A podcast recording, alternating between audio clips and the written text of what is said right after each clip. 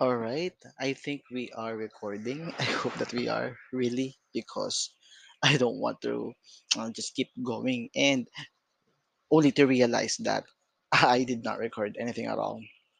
So I hope that this is working just fine, and I hope that ev- that my audio is um, good um, and it's it's audible basically. Um, so yeah, it's been a while since the last time I um, recorded my last episode. I think that was about three months ago, four months ago. Uh, it was about still traveling. Uh, there, are, I outlined um, my life as, as a digital nomad. Um, just telling why and how I became one. Um, and I don't know, maybe I was just too lazy to like come up with uh my topic or maybe it was just it wasn't just the right time because I was also working and that's for another topic uh but today I um I'm sitting right now and recording a new episode basically uh what we're going to talk about is you know the the valuable the valuable things that I learned um, from traveling.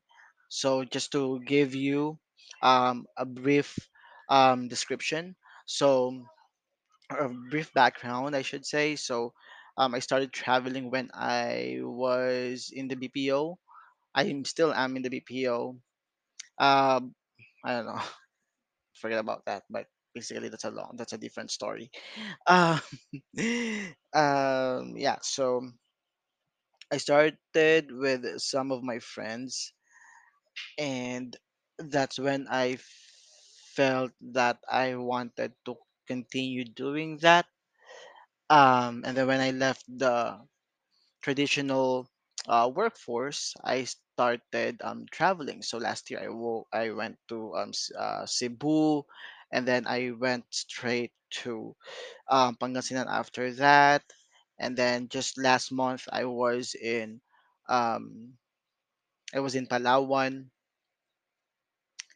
and definitely I have learned um, a lot of things, and that's what we're gonna talk about. So, without further ado, I'm gonna get to the first, and that is um, I learned that I am not the kind of traveler, or I am the kind of traveler that wants to know the story or stories behind a tourist spot, a travel destination, or uh, historical heritage I think a big factor to that is my fascination with Anne Rice's novels. Uh, she was an American novelist who passed away late 2021, and the ambience of her works was painted with history, arts, poetry, um, it's dark, it's melancholic, it's entertaining, it's informative, it's descriptive as well.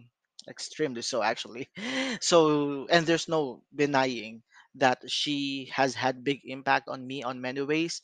So now when I visit places, I'd have to at least um, do a simple research on a place, even if that means knowing um, some sort of legends at least so case in point last month i was in palawan with some of my friends and one of the places that we visited there was the seven commandos um sorry seven commando beach i believe. Or seven commandos beach. Yeah whatever. So i was there. Um and i've learned that you know the place uh was named after seven um seven soldiers who were stranded during the war and even after that they weren't able to get out and you know that that alone fascinated me and that gave me um or that painted or that gave the experience uh, a different dimension and a different meaning so that's one thing I always um, look for stories behind places, and my friends um, can attest to that. That I'm really, really into um, some sort of history um, on specific places that we visit or that I visit. Second is that um, I've learned that a nation can really be diverse in culture and in tradition and in language. Um, case in point is when I was in Cebu. So basically, um, the people there are, were st- are are still Filipinos, of course, but then um, they have different um, way of living. Um, they speak different language, um, and their tradition is just very different. And this is given to each and every place. Uh, but at that time, that became evident to me. Um, one example is that here in Manila, people love eating sinigang or I think it's called the sour soup in English. But there in Cebu, they don't like that food at all. Like maybe they would it would eat that um um from time to time, but not as much as Manileños uh who eat sinigang on a regular basis. So that's one thing. Um yeah and just the way they actually um live um you know that the transportation is different um the way they speak um i think they are also more um nice to each other i'm not saying that it's not like this in manila but that's what i um experienced there and um the place is just is is, is not that um polluted, I suppose, or it, it just so happened that there are a lot of trees where I stayed, and so that gave me a different perspective of the place. And I've always known that you know Cebu City um, is a land of pride that they could stand on their own. And I'm not saying this because I wanna you know divide the Manila from Cebu. It just so happened that hey, there are in, there are indeed differences plus um, the history um, that they that they have basically is just um, it's just spectacular. Um, you know, I, I believe that that's where the first um, colonizers um, landed when they quote unquote um, discovered the Philippines. So yeah, that alone is very interesting, right? Um, yeah, and I I I I, I actually really like what uh one of the digital content creators that I follow said on a on a vlog and it's that um mountains what mountains unite the seas divide. Meaning if I and a friend um live apart from each other and are separated by uh, by, by a mountain chances are we will still be um, sharing the same tradition or maybe culture or even language. That depends, but um, it is more likely to happen than from two persons living uh, in two separate places and are separated by seas because you know back in the day um, there were no or there was no um, transportation from one uh, let's say from one island to another so more likely they would be uh, f- they would be cultivating their own culture own tradition or, e- or even own language which is apparently um, the case here in philippines right? We have different um, languages and dialects.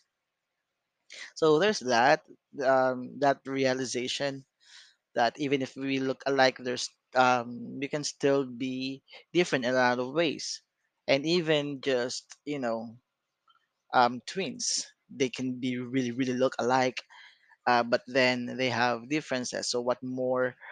um, for people who are just different, who, who just live in two different places, right?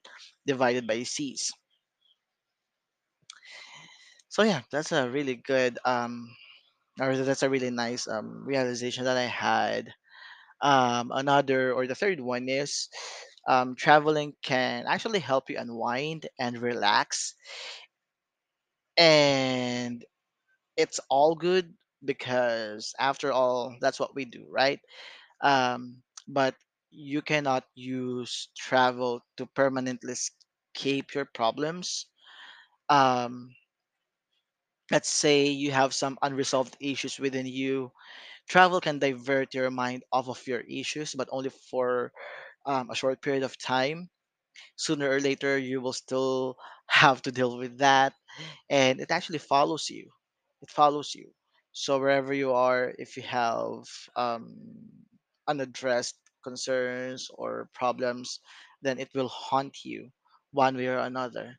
So um, don't use travel um, as a way of permanent escape. Use that as a tool to as a, as a tool to breathe. Use that to refresh your mind so you can face your problems um, maybe a little better I don't know, uh, for digital nomads who constantly travel um, the world, that could be a different case um, at some point because you know some of them just like myself i want to travel the, the whole philippines to know my um, to know my country uh, better and to know the culture and the history things like that. Uh, but when it comes to um escape uh, when it comes to using um traveling just to permanently escape the problem i don't think that's the way to go. All right? Um you know it's it's, it's um and there there could be other um subjects and topics um under that uh but basically that's what i realized. And yeah the fourth one is that um there's no place like home. Um, so basically, when I was in Cebu in September 2021, you know, I was with some of my friends.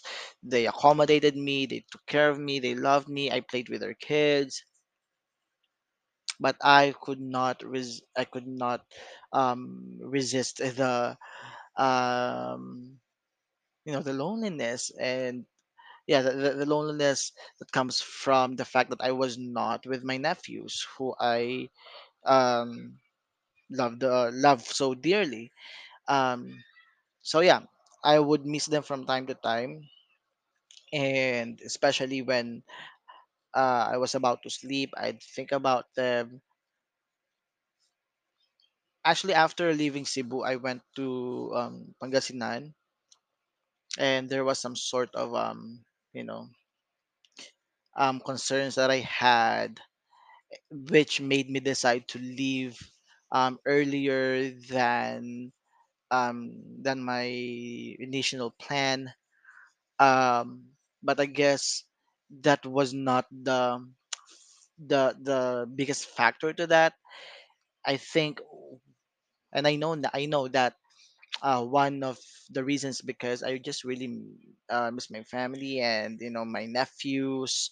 So when i left there um, it was kind of relief that i was finally um, coming home actually when i did see my nephews again i just the relationship that I have with them totally changed, totally changed for the better because somehow it made me realize that hey, um, you know, it's it's it's it's hard to be away from the people who you have grown to love and that you're accustomed to um, living with, especially if if you're talking if you're talking about um kids, you know, um, and my nephews. I have been so close with my nephews, so yeah, that's actually a, a good way. Or the um, I think traveling made me realize that um yeah that life is short or that time is precious. And that um you know i know that i will be um living again in the future sooner or later. So as much as i can um i'm building relationships with my nephews and you know friends like that. Yeah so i think um that's basically what i want to talk about today. Um yeah i think that's it. I hope to see you in the net, next podcast and i hope that you enjoyed this. Thank you